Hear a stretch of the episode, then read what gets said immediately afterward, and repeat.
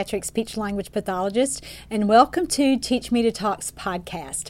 Today we're continuing our series building verbal imitation skills in late talking toddlers. I'm so excited about teaching you this information, and this is actually the second show in this series. Our first show, podcast number 422, was all about why imitation matters and how important it is. It's actually the number one skill that we should be teaching all late talking toddlers.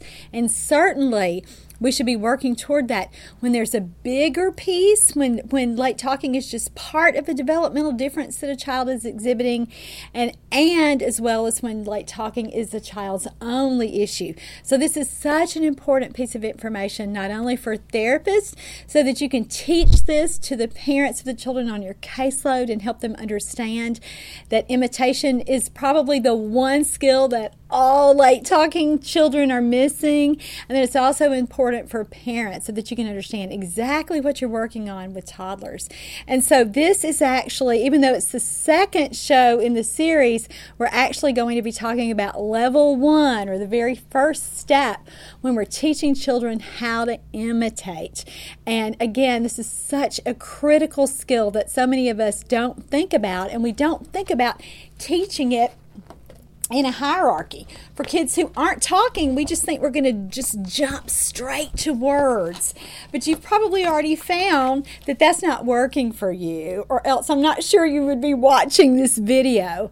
There are actually six levels of imitating, very sequential levels of, of of learning how to copy and repeat what a child sees someone else do and then say. And so, one of the things we're going to talk about today is how motor imitation or how imitating someone's actions would come before a child would be able to imitate vocally. And so we're going to see that as we walk through these levels. Now, words are way up here at level seven, and you can see that there are so many things that have to come first. And so if you're a parent this is new information for you, welcome to the show because I'm so excited that after today, you're going to really be able to pinpoint where your child is and where you should be working with him. And actually, the show that I just talked about and referenced, the first show in this series, can really help you determine the correct starting point. Today, we're going to be moving forward with the first step in this process, which is teaching children to imitate actions.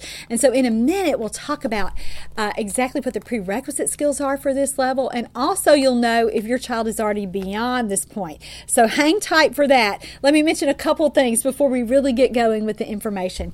You can find all this information in my therapy treatment manual for parents and professionals called Building Verbal Imitation Skills in Toddlers, and that link will be right there below the post uh, on YouTube. Or if you are listening on your podcast app, you can find out more information about that at, at my website, which is Teach Me to Talk. And again, the name of that therapy manual is Building Verbal Imitation Skills in Toddlers. Now, if you are a therapist and you want to get CE credit for this show, you can do that now for $10 uh, for this show. And you'll also have access to this handout, this PDF tool that you can use for your own information, your own reference, or to share with parents. And so today we're going to be talking about the first step in this hierarchy uh, and I'm so excited too within this program because today we're going to be diving in and dissecting uh, actual therapy clips or clips of me working with children or clips who are kind of our example children. And so we'll be doing that as we move through uh, this series. And I'm so excited that we're able to offer that uh, to you because that's certainly something we wanted to do in the past here with our podcast. And so uh, we're getting to do it in this program. So again, I'm so excited that we get to bump it up up a little bit. You know, before we've always categorized our podcast as really introductory information. Today we're going to take it to that next level and look at things that are more intermediate and advanced so that you as a therapist can just be as efficient as possible. And if you were working with your own late talker, you too are going to be able to learn from those examples and think, oh, this would be something to do. When he does this, I should do this. And so, again, I hope that it's really, really going to help you. All right, so let's start with a, just a teeny tiny little review of why imitation matters. What does all this why should you really be considering this as a part of your treatment plan if you are a speech language pathologist? It's because if you are not working on the right goals or the right level with a child, you're not going to see success. He or she may just plateau, may make a little bit of progress, and then you just feel stuck for session after session after session. And I don't want that to happen to you. And usually, what that means is we are working at a level that's just too developmentally challenging for a child. We are working at a level that's too hard for him to be able to really make progress. There's some missing things in between. So, what do we have to do? We have to back up and meet that child where he is and figure out where in this hierarchy of imitation, his skills are breaking down. So that's what we're really going to be talking about throughout this series. And today we're going to start with that first level. And so if you're a therapist, you you you will immediately recognize children on your caseload currently or in the past where you think, gosh, I wish that's where I would have started with them. I was working at a level that was too high, and no wonder we seemed to kind of spin our wheels for a while and didn't get very far. And so I know that you're going to uh, feel that way today, and that's okay because that's part of learning. And you know, one of my favorite quotes in the world is, when we know better, we do better. so after today and after this series, I know that you're going to know better. All right, so let's let's start by looking at our handout. And again, you can purchase that at Teach Me to Talk. This is show number 423. And you can purchase the handout there uh, with your CE credit for $10. And so here we're going to start with three big bullet points about imitating actions with objects and why this matters and really tie this into language development. And if you are a therapist, these are the bullet points or the little pieces that you should adapt to your script for when you talk to parents about imitation and particularly the children who aren't imitating anything. These are the kids that you don't really see them copying routines uh, in their pretend play schemes, or you don't see them trying to imitate sounds from their parents or from you. This is really the most basic level where we start if we feel like, okay, I've got to start over with this kid, I don't have a good read on him, or this child has significant developmental delays. This is where we're starting. And so I want to I wanted to be sure to mention that. But let's let's start with these three big bullet points that you need to know about imitation. The first one is this. And I said it in the previous show and I want to say it again so that you really get why we're starting here. This is our uh, foundation for this level of imitation. This is our evidence based practice. So here we go.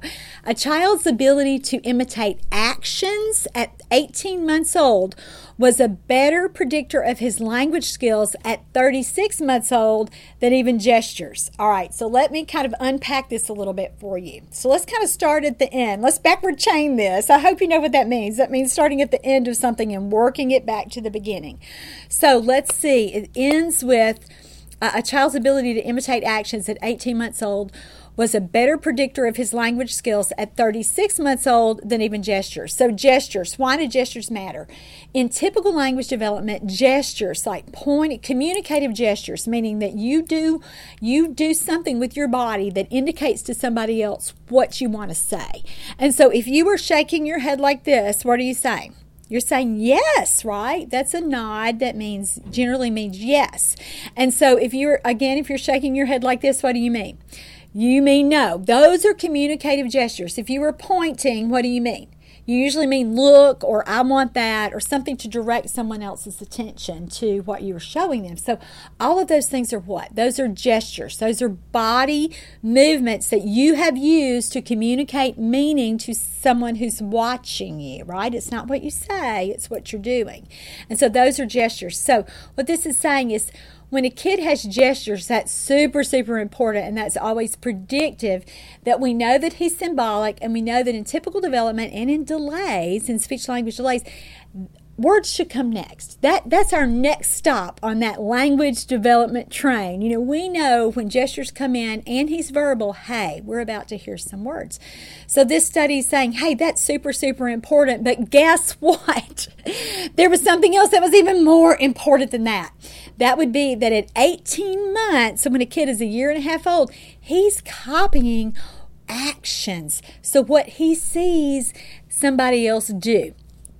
So this primarily means adults, but it could also apply to other kids. But because kids are still in that parallel play uh, phase of play development at this point, it's generally an older sibling or an adult, but something that they see their their parents or their older sibling that they adore do. So let's say the older sibling is into video games and the toddler at 18 months wants to be like his or her big brother. So, what might that toddler do? That toddler might pick up my case for my glasses here and start to operate it like a joystick or push buttons or in some way. Or maybe that toddler's parent frequently talks on the cell phone. So, that toddler might do what? Put that case to their ear and they're pretending they're imitating actions. And it could be a little bit more literal than this. They could use their parents' uh, cell phone, and again, it wouldn't be that pretend play component there, but you get what I'm talking about. This means that imitating is beginning to happen. And these researchers found that when kids could do that at 18 months, they were becoming so symbolic that by the time they turned three, uh, that there was a direct correlation. The kids who were doing that great at 18 months had great language at three. And so they found that to be really predictive. Kids who weren't doing that well at 18 months, not so, uh, not so great with language at 36 months. There were uh, some delays present, so that there were some expectations that a child wasn't talking as well as his or her peers, same age, who were imitating actions at 18 months. So, a big, big predictor there. So, this is why we're looking at this. All right, so that was point number one about imitation or imitating actions with objects. Point number two Imitation with an object is targeted first because it's the easiest kind of imitation for late talkers. And why do we know this? Well, let's just break it down. if if verbalizations or vocalizations were going to be quote unquote easy for that child, would you be seeing the speech pathologist? No. And so we know we've got to do something beyond or besides sounds. We have to pick something else that would be easier. So, what is that going to be? motor imitation. And in typical language or typical communicative development, when we look in that baby's first year, they are learning to do a lot more motorically before we hear that verbally. And we'll also see this with cognitive concepts throughout childhood. And we'll talk about this with play a lot. We need to see a child demonstrate cognitive jumps or cognitive, acquire new cognitive milestones in play or non verbally before we begin to see a child use that same skill symbolically. So let's unpack that a little bit for you speech pathologists who maybe have never thought about this in this way. Let's use language. Let's use joining words. So let's say phrase production, early phrase production. You will not see a child self generated phrase. Now, he could just do some rote imitation or some echolalic imitation or even just some real imitation of some two and three word phrases long before he's going to be able to self generate or spontaneously join those two words together. But guess what? You won't see that in a kid who is still primarily using one toy at a time, who's not able to join ideas in play. So when we have our little guys that are just so fixated on maybe, you know, uh, laying down on their tummies and they've just got Thomas the Train or their car truck or something with wheels just right in front of their little faces and, and they're just rolling that back and forth. Or let's say that it's a tractor or some kind of vehicle like a bus that a child can put the people in or hook something on the back and you try to do that with that kid to expand his play routine and to bump him up a little bit, and he goes berserk because he doesn't want you, first of all, messing with his routine. This is this is what he's doing. He's probably self-stimming and getting a big visual bump from watching the wheels spin and spin and spin. But the second thing is ideation wise, he's not able to really tolerate anything beyond this is my vehicle and I'm going to move it. If you try to add, again, if you try to join something with it, he's just not ready for that. And what does that do?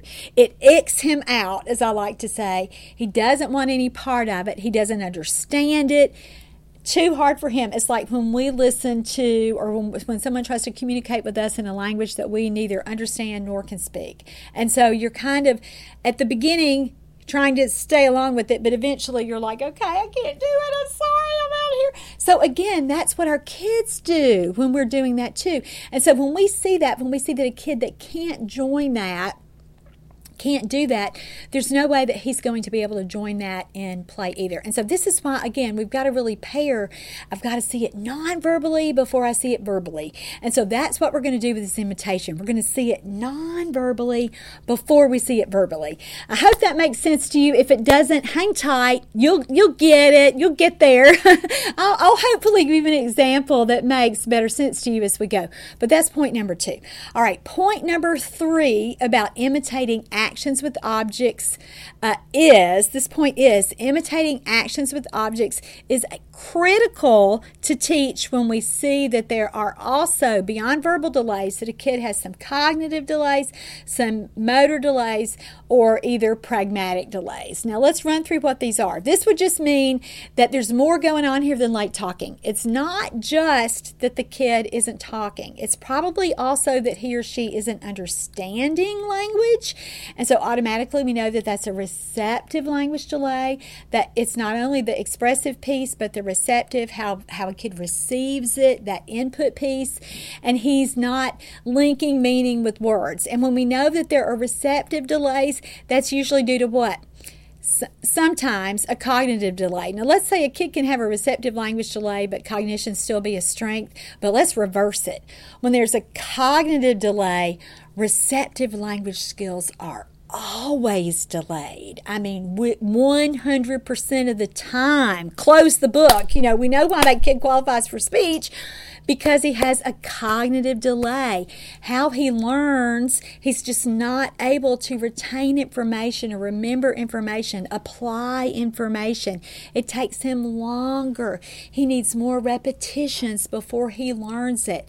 And again, that's just how he how it is. That's just a child's learning profile. That's how they've come into this world. So we know that about them. And so when there are cognitive issues, we know that we have to start teaching imitation again at the ground up if a kid isn't getting it on his own. Now, how do we know best that cognitive skills are moving along with a child? What did we say about that? We said we measure it non verbally, and the best way to measure that is through play. So, how are they playing with toys? At this point, are they using toys appropriately and functionally. And that's not to say that a kid can't have some quirks and do his own thing some of the time with toys, but it is to say that they understand what things are for. And so, do they understand when they see a hairbrush in a baby doll set that they could brush their own hair with that? Do they understand that they can take a drink from the cup? Do they understand that the shoes go on their feet? You know, how do they, how are they matching? Uh, pictures of things, or not pictures, but ideas. You know, how do they understand? Are they learning? These are what these really common objects are in my house that I see every single day, and this is what we do with them. And that's cognitive development for a baby. And when a baby is nonverbal, when he can't tell you, shoes, they go on my feet, he can show you that he gets it by reaching for the shoe and then trying to put it on his foot or trying to put it on your foot or trying to put it on a baby doll's foot.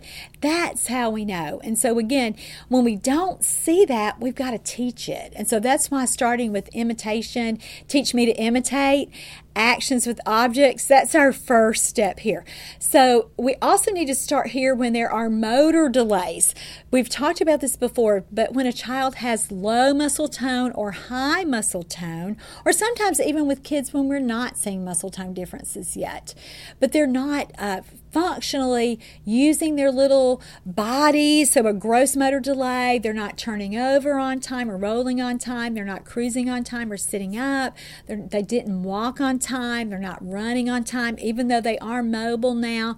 There's still some unsteadiness there. There might be uh, some safety risk with lots and lots of falls. And so, again, when we see, oh, or that's the gross motor piece. What about the fine motor piece? These would be kids who have difficulty with their hands. They they were later to start to look at their hands when they were newborn. They were later to start to learn how to hold onto their bottle or to uh, manipulate objects with their environment. They weren't great with container play. It took them a long time to learn how to pick something up and then drop it in the bowl and then dump the bowl out. So those are things that they're still not mastered or things that are still again even if they're older than that, if they're two, they have difficulty when they're playing with some early toys. Sometimes it looks like they don't like toys when that's not the problem. They just can't really coordinate their little bodies to make their hands move like they should. So when we see motor delays, this is also the place that we should start when we're working with children because we want to make sure that we are incorporating that those plan those motor plans into these early play routines. And again, remember what we said? A kid is not going to ever talk beyond where he or she can play developmentally. And so it's so important to us as early interventionists to really bump up that nonverbal cognitive piece uh, so that we can have better outcomes with kids and make progress faster. And certainly when we see kids who have pragmatic delays, uh, imitating, teaching them how to imitate actions with objects will come first. Now, what do I mean by pragmatic delays? Uh, this is the language use delay this also would refer to social skills. So, a kid who has difficulty making and maintaining eye contact with other people, a kid who really is difficult to get his or her attention. You try to show them something and they're they really pay or just paying attention to something else. If you try to maybe give them a snack, they're just so focused on the snack, they never look at you. They might lead you to the kitchen rather than getting in there and pointing and showing you what they want, or even being able to, again, it goes beyond talking. It's not just that they can't they can't say it. They, they also can't show you what they want. So these would be kids who have pragmatic differences. Those almost always point to markers for autism or certainly a risk for autism. And so we know this when a kid is not playing with toys lots of time or imitating us, actions with objects, many times it's because they have pragmatic differences. They aren't watching us. They don't interact with other people like other toddlers or preschoolers their own age. They're not terribly interested in responding to their names. and it goes beyond that. It's not that this is just a behavioral issue. It's not that they won't do it, it's that they can't do it.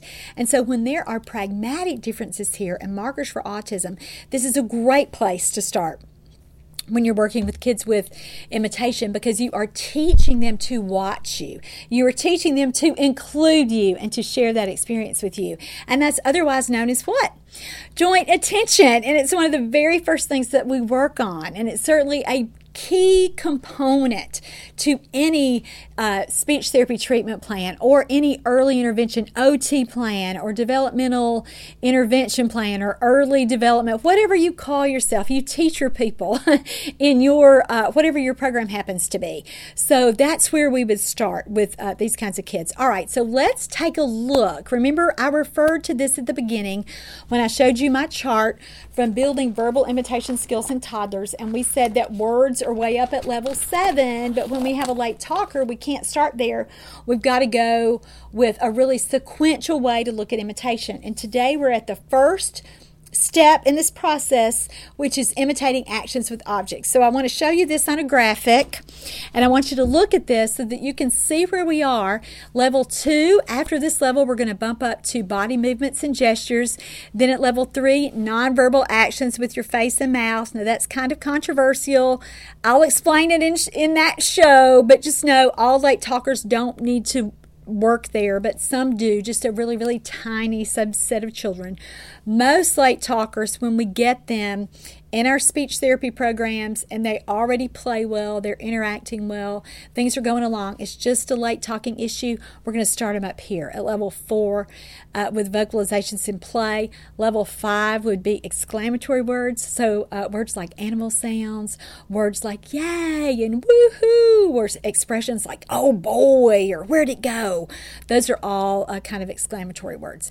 The next level, level six, this would be verbal routines, and then finally level seven, functional words, and level eight, phrases. So let's back up. We're way back here at level one. Can you see how, when we take a kid who's not imitating anything, who's not connected to us, who may struggle again with some motor issues or some other kinds of social pragmatic delays, can you see how we can't really start at words and how it's a mistake when we start way up there because of all that ground that he or she needs to cover first? All right, so that's what we're doing here in level one is covering ground and making sure. So we are going to talk about for the entirety of the rest of this show Teach me to talk how to imitate actions with objects. And again, this this step is going to come long before we teach a child how to imitate words. And in typical development, this comes in pretty early. Kids start to imitate some actions and really use their bodies uh, within that first year of life. Really commonly, that six to 12 month period. We might see it earlier, even with newborns when they imitate some facial expressions. But remember, again, why we're starting here with late talkers is because we want to start with the easiest thing for them to imitate. And we know that talking and vocalizing has been hard, so we pull it back up to a motor action because motor imitation generally precedes verbal imitation, particularly in children who aren't vocal and verbal already. So that was a review. I hope you've got it this time because that's a really, really critical piece of information. So, level one, when do we start with kids here? It will be our kids with more significant developmental delays. They're probably nonverbal. They're probably not playing very well with toys in that they may kind of fixate on them or they may do things with the toys that are that are not what they should do with the toys, but they're playing with it sort of. So you want to give them credit for that. But I'll show you a clip like that later where a little boy is trying to do some things with the ball and hammer toy, but he just gets stuck in his self stim behaviors. And so that's what we might see a lot. A lot of times these are kids who aren't playing with you. So they're not sharing that experience with you. They may hyper fixate even on the toy, especially if it's a push the button toy or a lights and sound toy. And so there's decreased joy joint attention there. And again, I'm going to be pointing that out. I've got gr- some great examples of beautiful joint attention, and then we'll contrast it with some kids who are really, really struggling with that. I also start here at level one with kids when I don't have a great read on them and when I know, gosh, he or she may may just struggle with expressive language, but you know, mom has given me some conflicting information or something like they didn't really warm up to me that well in the eval and I don't think I got the best read on them. So let me start with some things that are just kind of fun and see see where we go from there. And I'm also going to show you a, a clip like that with some darling twins who again, you just need to figure out where is this kid and and where is he? And so this is this is again, we're going to walk through these different scenarios with these therapy clips so you can see uh, exactly when you should start with uh, this kind of play and when we're looking at imitation. All right, so we are teaching a child to imitate actions with objects and take a look at your handout so we can talk about uh, uh the specifics here. So let's dig in with what are our prerequisites for imitating and teaching a child here? Uh, and remember, we said that this will be the easiest target for kids who have been. Uh, are not already spontaneously or purposefully imitating actions, gestures, or words. We're not going to rely on language here. We're going to measure their nonverbal ability to imitate first. And so, since we're working with very, very young children, we need to use activities that are from two different categories.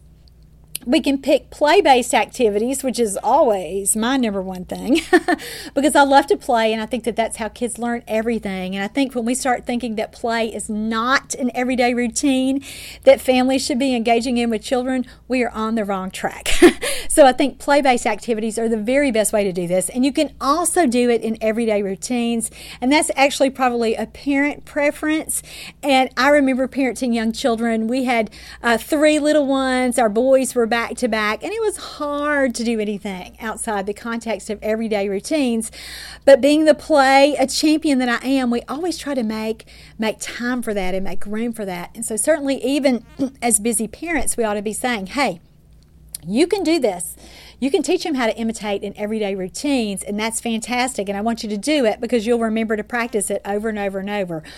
But to teach him how to imitate and to really get this skill going, you're probably going to need to use toys because that would be uh, just the most, again, developmentally appropriate way to do it. Now, remember what I've already said about 15 times now. Motor imitation precedes verbal imitation. So at this phase, we're not asking kids to say anything all we want them to do would be to copy our actions or copy what they see us doing. And therapists, you're going to have to say that to parents because even though you know, and even though you're modeling words, like you'll see me model in a minute with a little girl, and we have a baby doll, and I'm telling her, pat, pat, pat you know, as a mom who's concerned about her child talking, she's going to go to, oh, she wants her to say pat, pat, pat, pat, pat, pat. When our goal here is for the child to watch us and then what? Pat the baby doll herself. And so we have to really talk to moms and dads about, hey, we're not working on words yet. Remember, words are way up there at level seven. We're way back here at level one. So you've got to say that and talk about that a lot. Another really important point is that toddlers and certainly preschoolers who are still not talking will physically be able to do these things pretty easily in level one unless there are lots of motor concerns. And even if there are, you still need to do this because they need the practice. They need the play practice and they need the motoric imitative practice.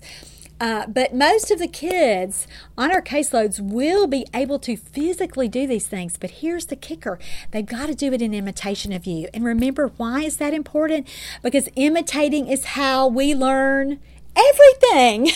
and so remember what else we said? We've got to get kids to imitate non verbally before we can get them to imitate verbally. So that's what we want to do. We're we're going for imitation here. And remember what we said too in our last show about why imitation matters.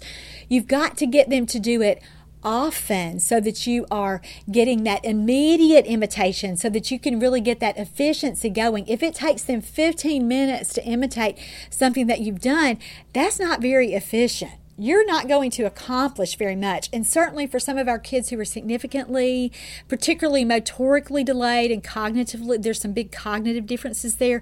Yes, it may take weeks and weeks, and it or months even, or certainly within a session, you may have to work on something for a long time before you get it, and that's just how it is. But when we can speed it up, we certainly want to, and so that's when kids again really learn how to talk when that when that verbal imitation piece just gets you know pretty consistently back and forth back and forth back and forth that that's what we want to get to with kids. And so again we have to start with it uh, non-verbally. Now some experts do say if a kid's already verbal you don't have to back up to this spot but i've already told you with kids with other kinds of developmental delays motor problems social issues pragmatic issues cognitive issues you have to back up to this level. You can try it but when you're not getting very far back it on up to level one, and I bet you'll start to see uh, some progress then.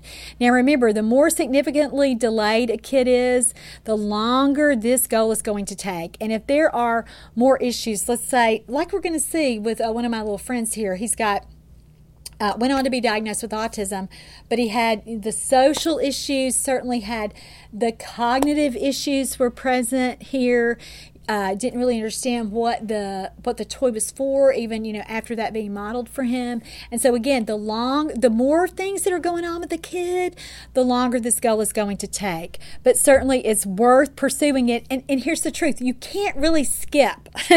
Even if you say well that's going to take forever. I, I just don't have time for that I'm sorry, it doesn't happen that way. It would be like trying to teach, uh, let's say that you get uh, a third grader and you say, He's in third grade, it's time for multiplication tables, hooray! But he doesn't know how to add and subtract. You can't start with addition and subtraction, even though he's old enough for that, even though you think he should be able to do it. It's the end goal. You can't start there. And that's the same thing with imitation. We can't start with levels that are too high. So if you feel like this level is frustrating for you, you don't get very far, that's okay. I'm going to give you other things to do as we talk about it, but just know this is your starting point.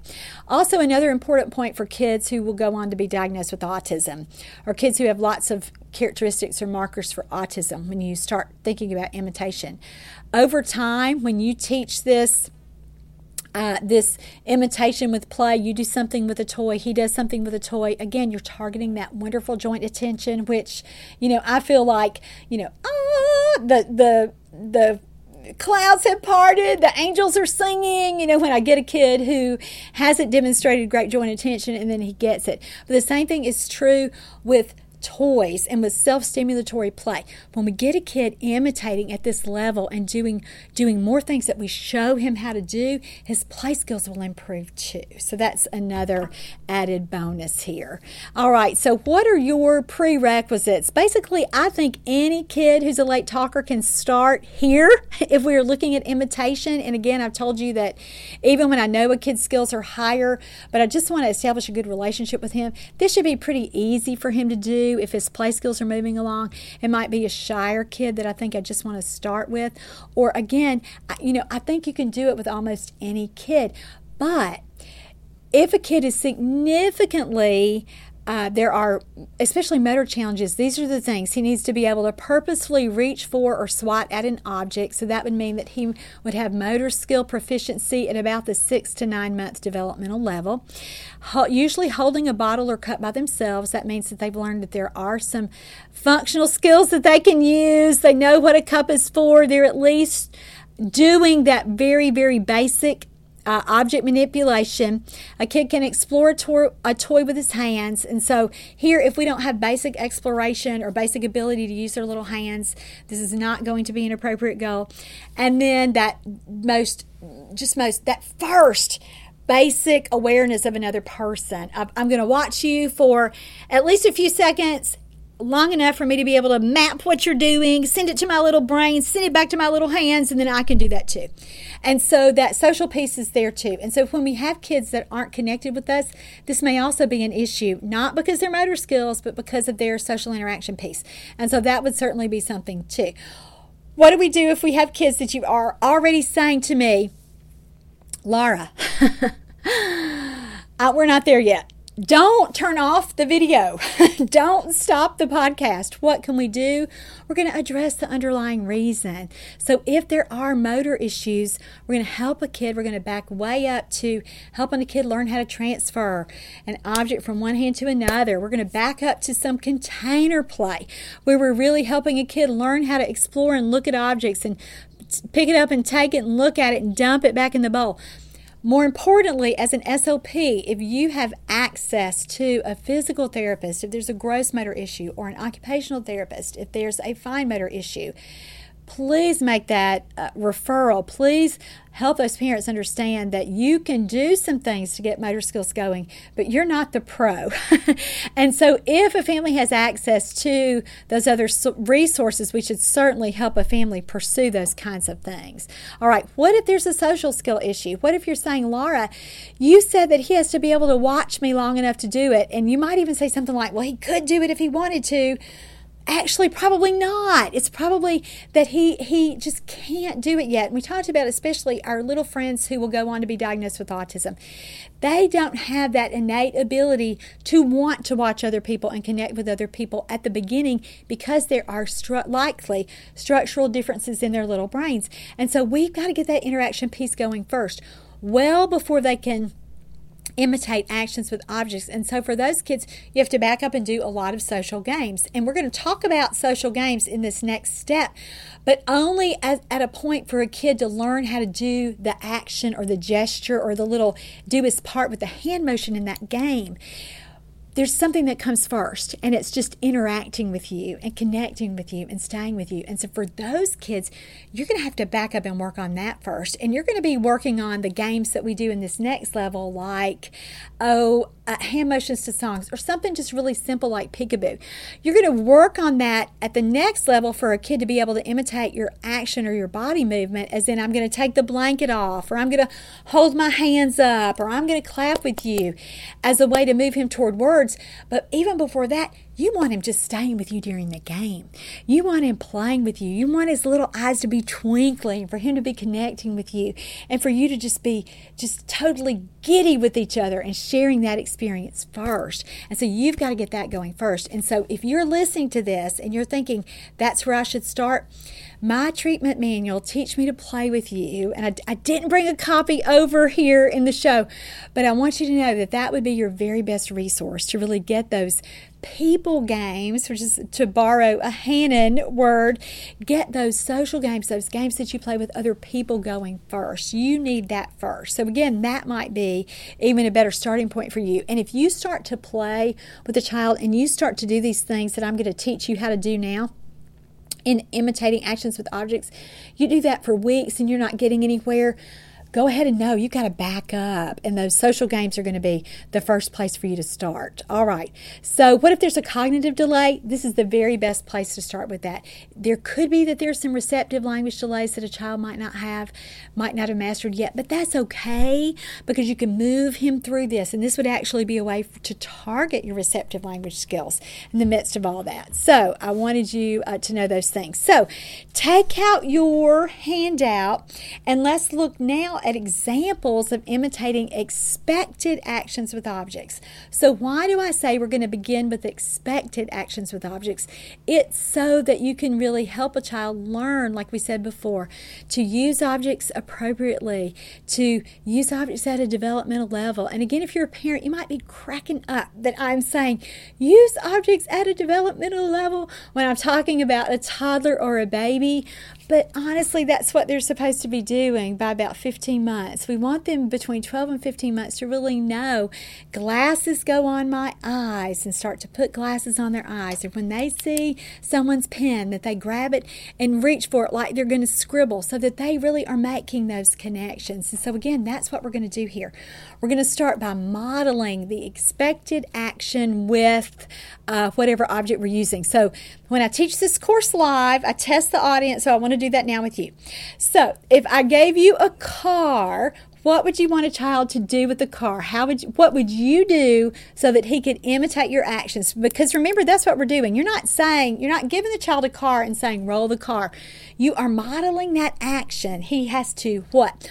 Watch you and see you so that he can do it. And remember, we're starting there because that's how kids learn how to imitate first, especially kids with language delays because verbal's too hard. We've got to start with motor. So with a car, you would want him to what? Roll the car back and forth. And again, you've got to model it first. If I gave you a hat, what would you do with a hat to get a kid to imitate you as far as an expected action goes? You would put it on your head, right? If I gave you, uh, let's go something harder. What if I gave you a pot and a pan? What would be something expected you could do for that? That this is a trick that would be appropriate for developmentally. What would it be? If you didn't, you could certainly, if you had a spoon there, you could stir with a spoon, you could do that. But another developmentally appropriate thing to do would be to turn that pot over and what? Bang on top. So again, think about what what it, what would he do with this? What should he do with this? What could he do with this? And that would be that pardon me, expected action that we would want him to imitate. So remember, that's what we're looking for here in this phase is for a child to be able to imitate something that he sees uh, you do. All right, so let's talk about this for a minute. What does it mean when a kid is not doing this? Well, let me just say typically developing children, and children when there's only a talking delay, when it's just an expressive language delay, this is easy for them. So when you see a kid that you've got his attention, He's settled enough to play with you. He's watching you or maybe not watching you. That gives you a lot of information. If a kid is truly typically developing, this will not be hard. You're just going to model these actions in play and they will imitate it. I'm going to show you some things with some kids who aren't even one yet who are doing this. And so you'll start to see how, how it should look in typical development. But for our little guys that are late talkers, this is going to be a lot harder. And again, why? Because they are just not wired to do this. They are not wi- wired sometimes to imitate like we see with our other kids. So we really have to build them, uh, we have to build those skills in there.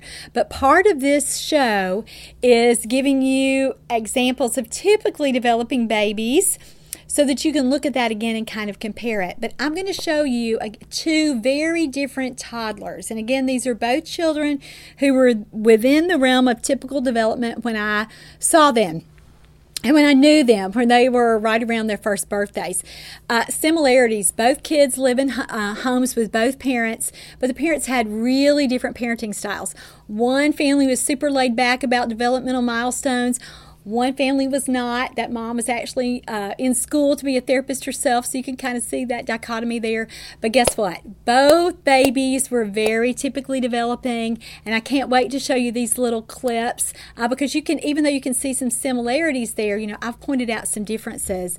Uh, so I, I want you to pay attention to that. This first clip is in with a darling little girl that was just a couple of weeks shy of her first birthday, and so I want you to watch this little clip and pay attention to what we're talking about here, which is what? Teaching a child to imitate actions with objects. We've got a sweet little baby doll there, so watch this clip and think about how she imitates. Look at your baby. I see your baby. Look at that baby. I know. Can we give her a kiss? Mm-hmm. You give her a kiss. That's right. I love it. You gave your baby kisses. You give your baby a kiss. You give her a kiss. Mwah. Give her a kiss. Mwah. I love it. Yay. Wasn't that adorable? and again, that was a little girl that wasn't saying anything at that point. I mean, nothing. But her imitation with objects was just right on. That wasn't hard. I had not taught her how to do that. I obviously knew that family and knew that little girl uh, through some other kinds of exchanges that we had, but imitation was moving along beautifully. All right, let's look at this second little guy. He was about nine and a half, ten months old when we took this clip, and I want you to watch him uh, with some imitation with objects and just how easy it was to get this going. Oh, I got him. I got him. I know.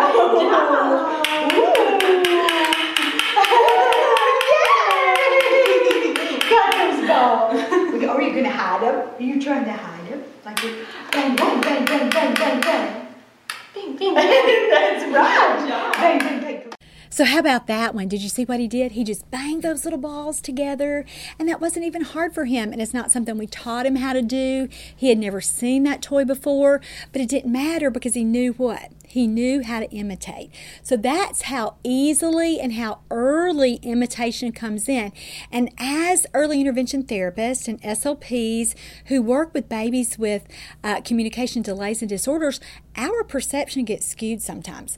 We don't always realize just how natural these kinds of skills are uh, just how, how early they emerge. So I always want to caution you as a therapist, especially if you are not in you don't you you you are not in your childbearing years anymore and you haven't seen a typically developing baby in a long time or if you're not a parent and you've not experienced that firsthand because again mom brain and therapist brain are two very different brains. You will see things from a totally different perspective as a mom than you do as a therapist and it's best when you can meet in the middle but sometimes that gets dicey for us. I totally get that. But my point here is if you don't have a good reference for typical development, you've got to find yourself a community program to volunteer in, go to church and work in the nursery or the preschool and remind yourself of how imitation develops because again, this is the number one skill that we should be teaching all late talkers on our caseloads. All right. So, another similarity, not only did those kids imitate with those objects, what else did they do? If you're a therapist and you don't have a good answer for that, you know what I would tell you? I would say, I want you to rewind that. I want you to back up and watch those clips again because you need to hone your clinical observation skills. You need to be looking at kids and saying, you know, oh, and coming up with some other things. So so do that right now. If you can't come up with anything else, you go back and you watch that and you come back to this with some good answers. that would be what I would say to you if I were mentoring you and if we had a good relationship uh, and you didn't take that too personally or get your feelings hurt. But here's here's some other things. What about their eye contact? Were they both looking at me? Oh yeah. They were both enthralled, right? They were they I wasn't having to beg them to look at me. I didn't have to cue them one time. What are some other things they did? What about their attention? They stayed right there with me. I didn't have to get up and chase them around. They were both right there. Now, granted, they were both under a year. And so they could have crawled away. And I guess the little girl could have technically lunched from the table and jumped off. Hopefully not, though, right? But they, they mobility wise, they couldn't run away from me like a two year old can, but they were with me. They didn't stray. They were just right there. And I only showed you just a, you know, a few couple minutes of play with both of those kids, but it wasn't hard to keep their attention. And what's that other part of attention? That big two word part that attention is the second word? Joint attention. How was their joint attention? Perfect, right? What did they do? How do we know when a kid has joint attention? We know that his eye gaze changes. So I never have a toy here when I'm trying to give this example, but let's just say our point of attention here should be my glasses. So, what should we see? Let's say that you were the kid, or no, let's say I'm the kid and you're the adult. So, what should you see me doing at you if we're both talking about these glasses? I should be what? Looking at the glasses and looking at you, and looking back at the glasses and then looking back at you, right? That's how we know. That's what joint attention is. I'm, you're not as as the adult if you if you were with me and you were I'm the kid and you're the adult if you were trying to have to put the glasses on me or just you know shove them in my face like we do with kids when we are having difficulty keeping their atten- visual attention or their joint attention uh, you know that it wasn't hard with those kids. Did you see how easily they stayed with me and how they both the little girl with the baby doll what was she doing she would look at the doll look at me look at the doll look at me. I didn't have to really hold the doll up and say come on come on do it do it do it. That's how it should be. And so my point here is when you're having to do those things you are compensating. That child does not have typically developing joint attention. And what should your first diagnostic thought always be? Well, first it should be okay, there's a sensory uh, there's a sensory issue here. I can't get his attention. You know, you can go there first, but the second one is what? Closely followed behind that is autism because joint attention, that's just a big marker for that. And so, again, if you're not used to looking or used to, you know, me, looking at good joint attention, if you are, have been working for a while, or if you're new, if you're brand new and you think, Laura, I don't really, mm, I don't really ever see that with kids. It's because you're just working with kids with delays and disorders. You've got to back up, like we said, and take that look at typical development. So go back and watch those clips so you can recognize that when it happens. I want you to be able to see that. So, Oh, we talked about uh, the things that we look for right there. If a kid is not sharing that experience with us, we know we've got to make some changes. So, what are some things that we can do? Okay, so you're saying, I'm already saying, okay, you better work on joint attention. So, let me tell you, let, let's talk a little bit about how to do that within the context of this course. But I also want to say, if you know that a kid you're working with, that you are listening to the show and watching the show just for the sake of treating a kid with autism, and you already say, his joint attention is not where I want it to be. I, I don't think I can move forward with this with this verbal imitation because I'm going to have to stay here for a while. I wish I had some more information about this. You can get that. I have a book called the Autism Workbook, and I'll post a link right below here uh, in the post on YouTube, or if you're listening uh, with your podcast app, you can get it at Teach Me to Talk. But the Autism Workbook and Let's Talk About Talking both have sections about joint attention, where how do we work on that? How do we teach a kid with markers for autism how to take turns with me? How do we teach him how to stay with me? All of those things are wonderful things that you have got to learn how to do if you're ever going to make headway with a kid with autism. So, those are the things uh, that you can do. Beyond that, let's talk about what is appropriate to talk about here in this course. And that's something else you can do is to tweak your materials. So, we should always meet a child where he is, and that means that we are going to look at what are his best possible materials and what is my best possible setting. Because we can change where and we can change what. and sometimes that will make a difference when we're working with a kid who's not imitating actions with objects. So let me give you a tip here. You want to use toys that a child likes, and that is right here under guidelines for imitating actions with objects. If you've purchased your CE credit for 10 bucks and gotten your handout. The first one is play with a child using toys he likes. I wish I would have added, and I might do this before before this handout is published. I should say play with toys a child likes, but is not obsessed with. so here we want to use the child's preferences. We want to do some, use materials that he's already interested in. Use something that he's going to see you start to bring it out. He's going to want to come over to you. You're not going to have to fight him to pull him away from something because he's going to be initially interested. But we all know, especially with our little friends who have signs of autism, one of the diagnostic criteria for autism is that they have kids have obsessions and fascinations with objects that go beyond normal interest in either intensity or whatever the object happens to be. And so that would be that a kid has some atypical interest. Guess what? You can use some atypical interest. You totally can. We're going to talk about that. But you can't do it if a kid is totally obsessed with it. So here's what I mean I mean, if a child just has just an unusual attachment to, let's say, Thomas the Train, because that happens a lot, right? Because little wheels spin and a kid can stim with that, and it's holdable in his hands, and he's blue, and there's a show on on Netflix or where PBS or wherever parents find it. I don't even know where Thomas is, but they can a parent can find that, and there's a funny British accent, and it kind of has the whole tone of the show is very flat, so it kind of can kind of lull you into oblivion, right? So no wonder a kid likes Thomas. I mean, how many things are there there? You can do that, but when a kid is obsessed with Thomas to the point that he won't let you hold his Thomas to model it, or even a, the same, a similar Thomas, the train, when he crosses over that he has to hoard or he has to completely check out and leave you out, that's not going to be a good material for this, right? Because what are you going to have to do then?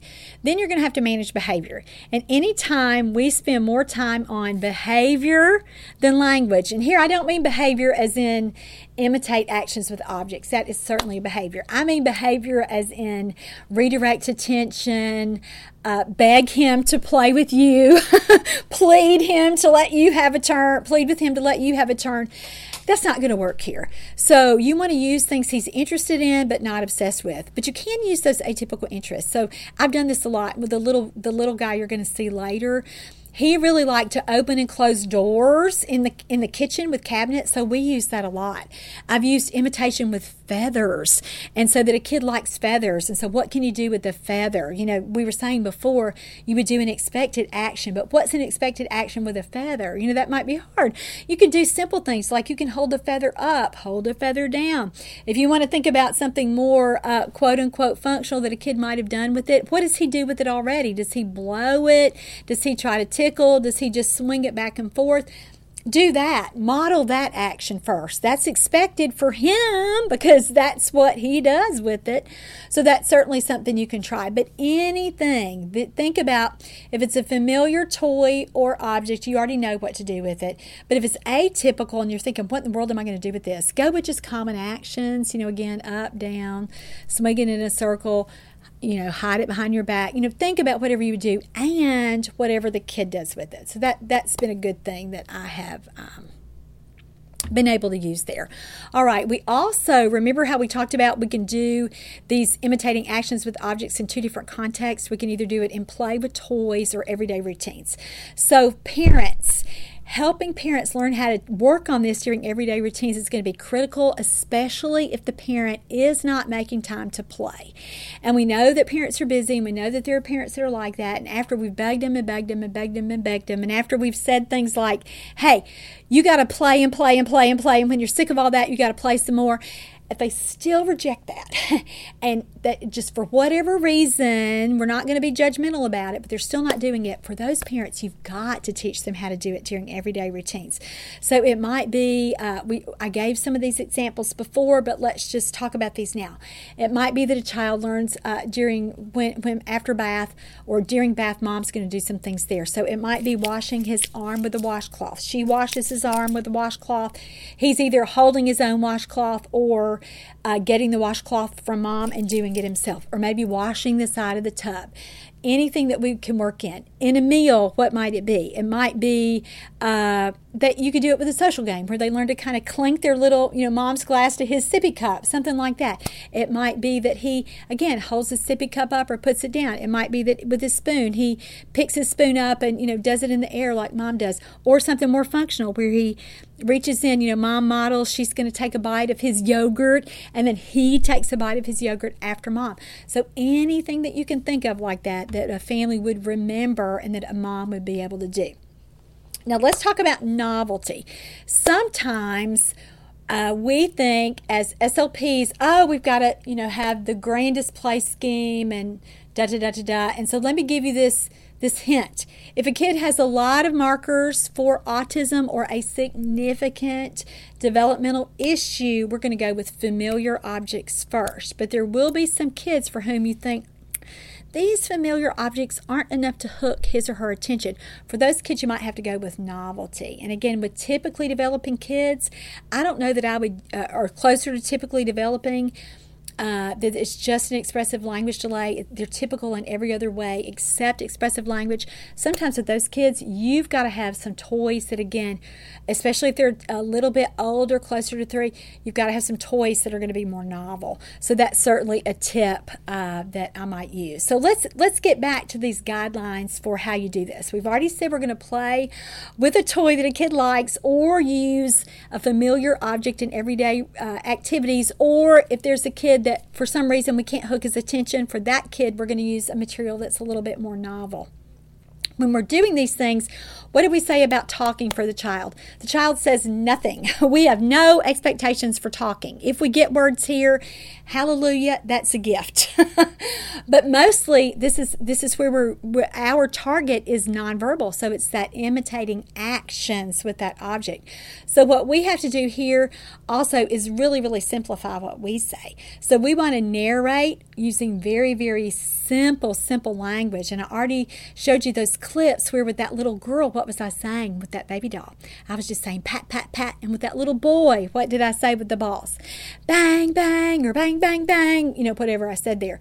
So you've got to use really simple language. And I like to use words that if a child were going to be able to developmentally imitate, and I'm going to get that hallelujah gift right there, I say things that I think he would have uh, an easier time imitating. So with the balls, you can use an exclamatory word that we're going to talk about later, bang, bang, bang, or you can just say, you know, ball, ball, ball, or boom, boom, boom, or, you know, if a kid's into numbers, if you already know that's something that he loves, or the parent just kind of says that all the time, you know, one, two, three. So again, narrate using very, very simple language that you think the child is going to like that will hook him, and usually those exclamatory play sounds are the way to go with that. The next thing we want to do is imitate imitate and respond to the child to encourage that social interaction and joint attention. So you're not going to just have like, and I kind of, I kind of snicker about this with, you know, sometimes how we used to do uh, therapy kind of in the 80s, or uh, maybe some of our colleagues who were maybe ABA therapists who aren't as play based. They're just super, super structured, even with toddlers. You know, don't get me started on that. But also uh, that, you know, where, where even if you are just kind of testing a child, where we line up objects and that you would one at a time kind of you know you give him a set of balls and you've got a set of balls and you bang them together and then you put them down and then you're going to give him a bowl and a spoon and you have a bowl and a spoon you're going to stir and then you're going to put it down. Don't do that. We want to make this more naturalistic in the context of play and we really want to again make it more play like where we are initiating and we're responding and there's that back and forth nice communicative flow there. Uh, the next thing we want to do is be sure that we're modeling modeling familiar actions with the toys first. And that again is to get that comfort level, that familiarity built so that we know what we're doing and so that we don't give a kid credit for just going off and doing his own thing. You know, we want to keep it pretty simple at the beginning. And so, and that's the other thing with parents too. Sometimes they get so excited about the novelty and they hear me say things like ratchet it up and be more fun. And everybody just kind of goes loosey goosey. We don't want that. We want to have some structure here. You know, this, after all, is science. so we want to do that. So you really want to start with those familiar actions first. And you're going to see some more clips of this in a minute. And if a child isn't doing it, what do we want to do? We want to be sure that we are helping him. Now, have you, so providing that physical assistance to quote unquote make him do uh, that imitation with that object. Now, can we always do that? Not always, but most of the time we can. And that's why at this level, it's perfectly fine to do some hand over hand assistance. And you're going to see that in a minute uh, with the therapy clip that I'm doing. All right, so another problem that we have here is keeping a toddler's attention. Now, when I first read this research, uh, Ingersoll recommended that we move on to new toys at least every 20 minutes or so to keep a toddler's attention. And I saw the 20 minutes and I just kind of, you know, wanted to put my hands over my face like, oh no, you know, because 20 minutes for some of our little friends is totally unrealistic. Sometimes it's two minutes, right? and so you've got to really use that as a gauge with a child. Are you going to make yourself and a child and their parent totally miserable by sticking with the same toy for 20 minutes? Please tell me no, a resounding no. We're going to keep moving our attention. And so let me tell you what some other folks say. Barbara Hodson, and if you are an SLP, you know that name. She uh, did uh, uh, phonology, and so she recommends changing activities with preschoolers every seven to eight minutes. And that's certainly something I think, aha, we're getting somewhere. So I need an activity about every five to 10 minutes or so. I've got to change, I've got to do something new so that I can keep this kid's attention. And I think that's about right, especially for a preschooler. And then I found some uh, research that pertains Uh, especially to toddlers. So, a researcher, Gartner, in 2008 says that a toddler's attention span, so with toddler, we think about that, that generally as a kid, at the upper end would be three, so three or younger, or younger than three.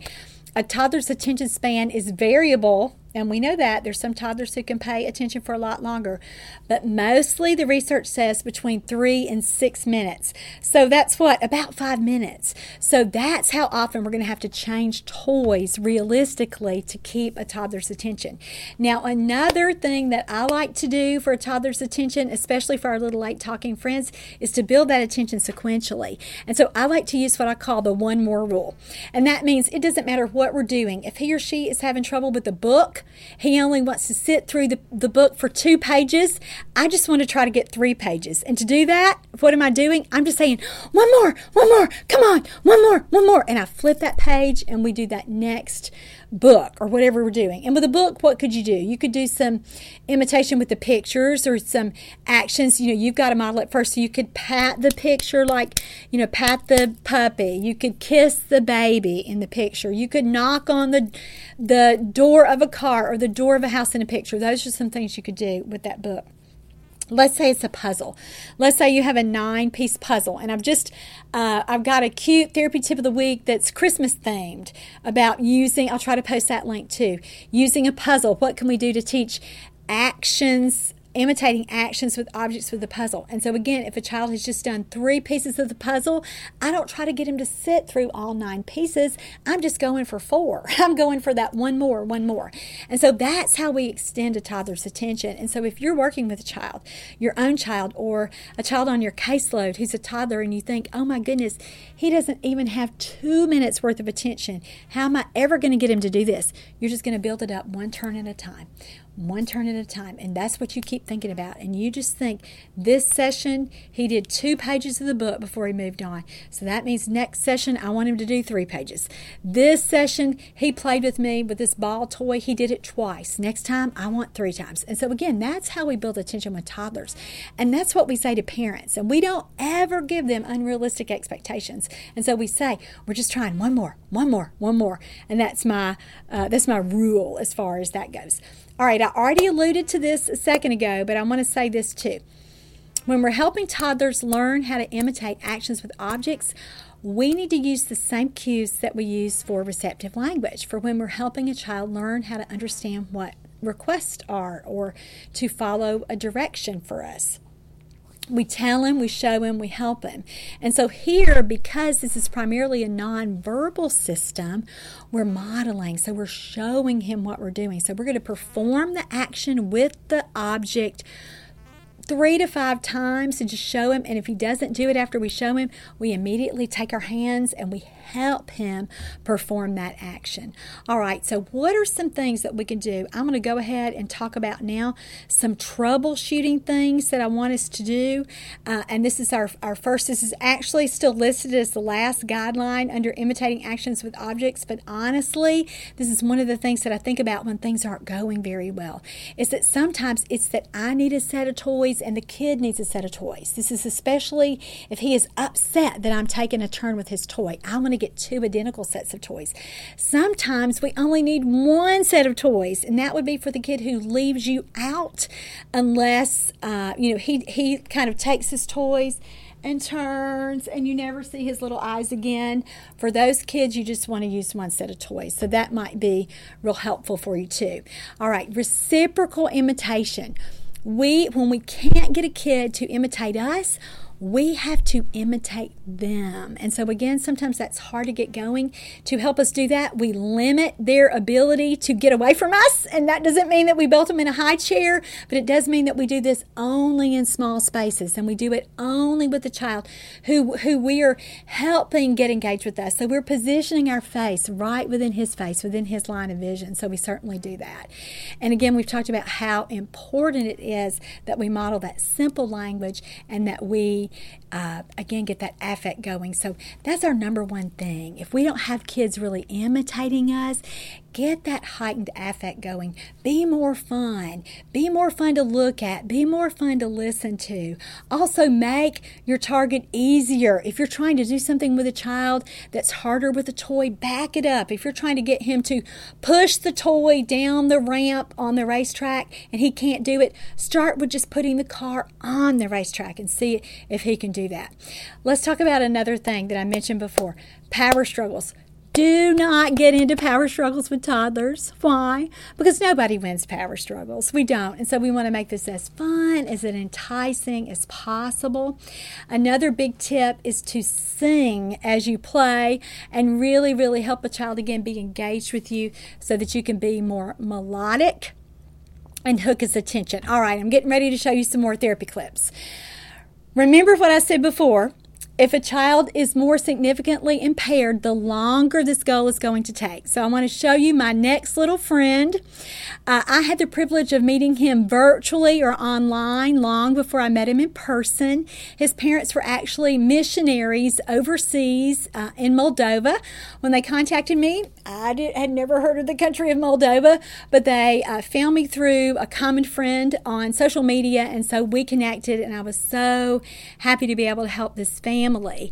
This little boy turned out to be diagnosed with autism. At this point, I was just beginning to establish my relationship with this family. I had worked with them via Skype, but then they came home, fortunately, to the same city that I lived in. And so I was able to meet them and work with them directly. And this is just how difficult it is to get imitation going when there are other things. So I want you to watch this little boy. And again, this is real life therapy. I'm not going to show you perfect therapy clips throughout this podcast series because we don't we don't deal in uh, perfect situations ever in early intervention. So watch this clip. Know that it may take a long, long time for imitation to develop with a kid like this. So watch it and then we're going to talk about some things, okay? Oh. Oh. And you want the hammer? There it is. Hammer. Hammer. Uh-oh. Look. Boom, boom, boom, boom. Do it this way. Yay! Oh! Oh! This way.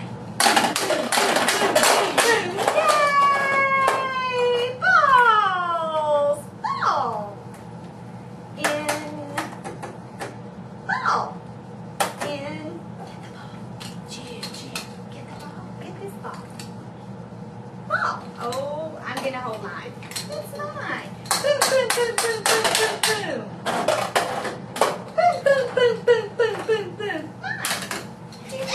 Oh?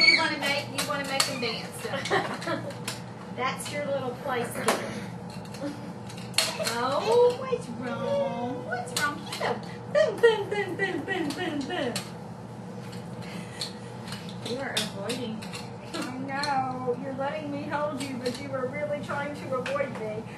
Boom, boom, boom, boom, boom, boom, boom. Boom, boom, boom.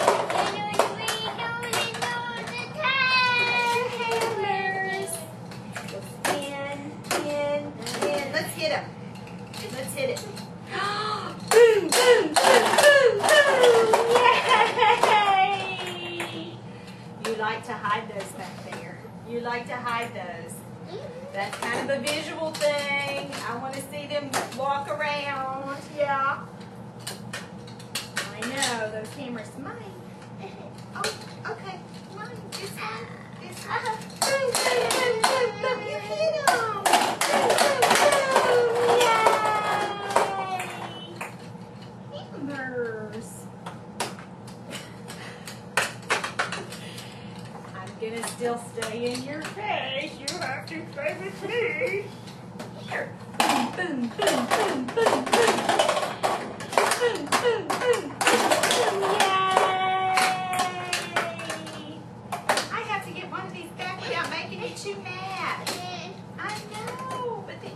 So, how is that little guy's joint attention? Not so great, right? Did you ever see him really look at me? I think that there may have been a little time when, when he's looking at me when I've got the hammer, but but it's mostly me that I've got the hammer and I'm putting myself. I've scooted over just really just a tiny bit, and he wanted what I had, so he might have just kind of caught my attention or caught my eyes just as he's again trying to get what he wanted there. So, don't you think that's probably why he's not great at imitating? Yeah, because he's not really with me. He's still really doing his own thing, right? And so when we see kids that are socially isolated like this, what do we say? We can keep working on this, but we really should get them to include us. And sometimes that's easier when we don't have toys. And so sometimes that's why we have to back up to those social games. Remember, I told you you can find that in my uh, treatment manual, Teach Me to Play with You. So if that's something you're interested in, uh, certainly that's a better starting place uh, for for that. All right, so I wanted just to show you how hard that was. So we talked about uh, imitating expected actions, and we saw those two little friends that were just turning one. We had balls that we did that with. Pardon me. And then we have the little girl who's patting the doll and kissing the baby doll, those kinds of things. Those were expected actions. With the little guy that we just saw, the expected action was what? Using that hammer to uh, hit the balls. Now, let me say one more thing. With him, you know, pushing the balls would have been an easier target to get him to imitate. So we could back up and do that. Putting the balls in the hole would be an easier expected action. That's how we could back up just ditching the ball toy because you know that really was a more complicated toy. Why? Because it was a tool. He had to use the tool, and again, he had some self-stim things with the tools. Remember, with the hammers, he wanted to bounce them around, and his mom actually thought he was doing a puppet show because they had done some puppet shows before in uh, children's ministry, and so you know, again, parents sometimes make assumptions, and I'm not slamming parents for doing that at all. They just don't understand really about language development, about how play, you know, that continuum with that. And, and here's the truth until a kid can talk and say, hey, that's not what I was doing, you know, we don't really know. So, again, I understand, but at the same time, you know, what we're seeing looks like a stereotypic or self stimulatory play behavior. So, for that kind of kid, you also need to back up and use toys that are easier and really get them more connected with you in that social play first. So, those are some ideas for kids like that. All right, so let's move on. What do we do after a kid can imitate uh, expected actions? We move on to unexpected actions or unfamiliar actions or things that are novel or new. Now, why do we do this? It's so that we ensure that imitation is truly occurring, not just what we would naturally expect to happen with the object. Now, remember, we said at the beginning that's important because we want to teach a child how to do that appropriately and functionally or, you know, use the right use it the right way is how a parent would say it. But here we want to take it a step further so that we know that a kid really is copying what we do. And so let's use our earlier examples. So remember, I said, I asked you, what would you do with a car for an expected action? And remember, we said that we would roll it or whatever we said we would do with it. Give me some examples. Can you think of what you would do maybe unexpected for a car? What are some things you could do? Well, I might put it on my head. I might try to roll it down my leg, you know, pop my leg up and roll it down my leg. I might sit on it, anything like that. And we would want a child to imitate that. Uh, what about a hat? What are some things you could do with a hat? Remember, expected action would be what? You put it on your head. But then what about an unexpected action? What could you do with it? Come up with anything anything. Like i said before you could sit on it you could put it in your pocket you could try to put it on other body parts maybe hanging on your ear or your nose. Kids would think that's really really funny. And so that would be something that you would think about too. All right i'm going to show you a great therapy clip with a, a little set of friends of mine a little set of twins. They were 21 22 months old at about this point. I met these little girls at uh, a social event with uh, my family and they weren't doing very much. You could tell that they were preemies at that point. Their mom approached me and said, You know, I know you're that speech therapist lady. I've kind of heard about you. And I said, Oh gosh, I'd just love to work with these little girls. And I got them to do some things with me at that social event. They did some dancing with me. And so they, they were already uh, engaged enough to be able to imitate. And it was pretty easy to get them going. And so I really thought with this little set of twins, and this is when I first wrote uh, my book that I already showed you, Building Verbal Imitation in Toddlers, and when I was first thinking about uh, putting them or, or, having them in therapy, and I thought, this is going to be great. I'm going to walk these little girls through the process. And so this is one of the first sessions that we did with them. And guess what? They talked.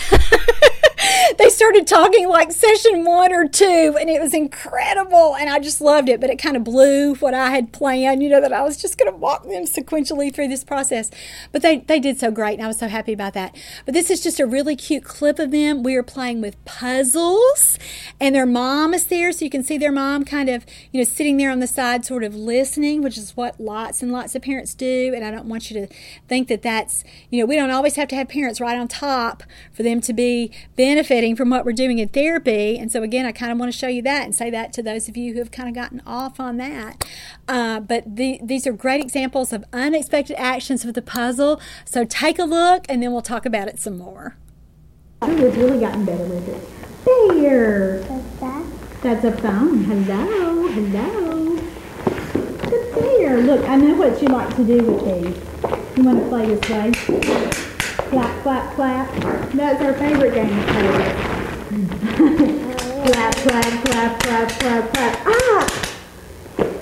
Oh, you went the wrong way. Clap, clap, clap, clap, clap. Up!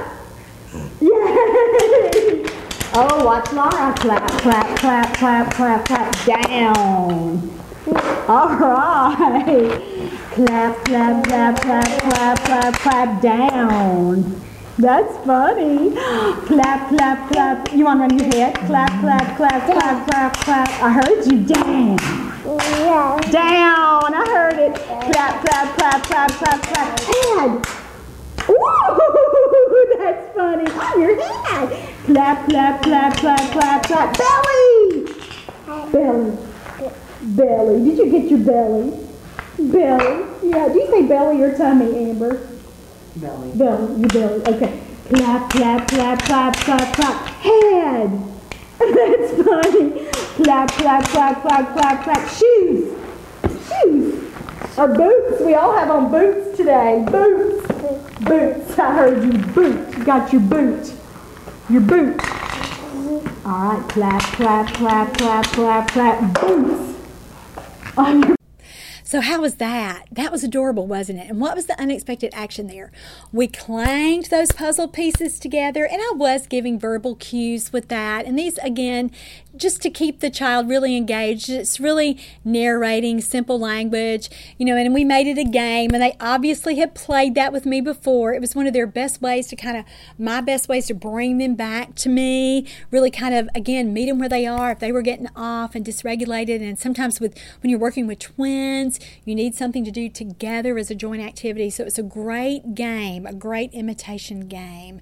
And so we even did some things like, you know, put it on your boots, put it on your head, put it on your belly so, wonderful, wonderful ways to make sure that a child is really, really imitating. So, I hope that you will uh, think about that. And these kids, again, were pretty easy, but at the same time, I've gotten lots and lots of kids to be able to imitate at this level. And this is where we start them. We start them non verbally uh, before they become verbal. All right. So, let's talk about a couple of more troubleshooting tips for you. What if you try this with a child and again for weeks and he's really not doing anything. Let's say that he's mouthing the toys or he's throwing the toys or he's just not staying with you. You got to back up. You've got to get that social interaction piece going so that he's with you more often, that you're not having to chase him down, do some things you might remember what we said modify your materials and modify your space, make it harder, meaning you're going to play in a smaller space, you're going to kind of corral him a little more, you're going to be more up and more fun but at the same time, you might have to back up and work on that social connection or work on just really having him, again, that attention piece, staying with you for longer amounts of time before you're going to move on uh, to try to teach him to imitate. What if a child is too busy? You think, well, he does it, he imitates me, and then he's just off. He has to go run.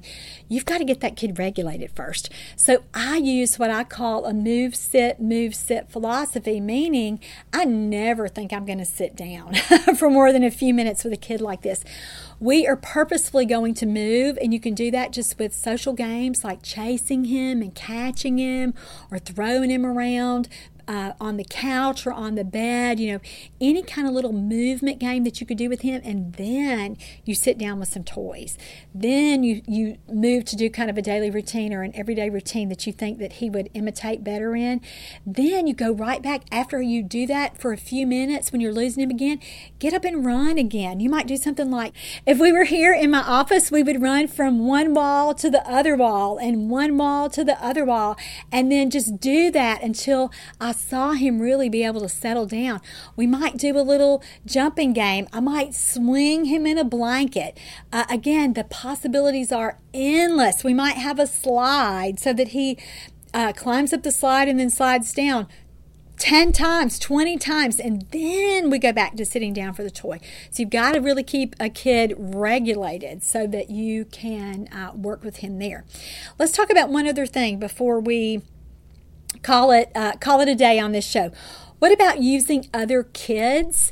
I have found that at this level, if a kid is really struggling with imitation, other kids are going to be more of a distraction. Now, if a child is closer to typically developing if the if the issues that he's experiencing are more expressive rather than he doesn't have a social interaction problem. He is understanding language cognitively. He's moving along so he's using toys. Other kids may be helpful. But if you spend so much of your time managing behavior meaning that you've got to keep your kid on track or sometimes you're managing behavior of the other kid you're working with a sibling that you know, it's all you can do to keep them with you, and you don't even really get to address the things of your little client because the sibling is really taking up so much of your and mom's focus. And so when that happens, don't use another kid. Get this piece firmly established at the beginning so then that you can move on.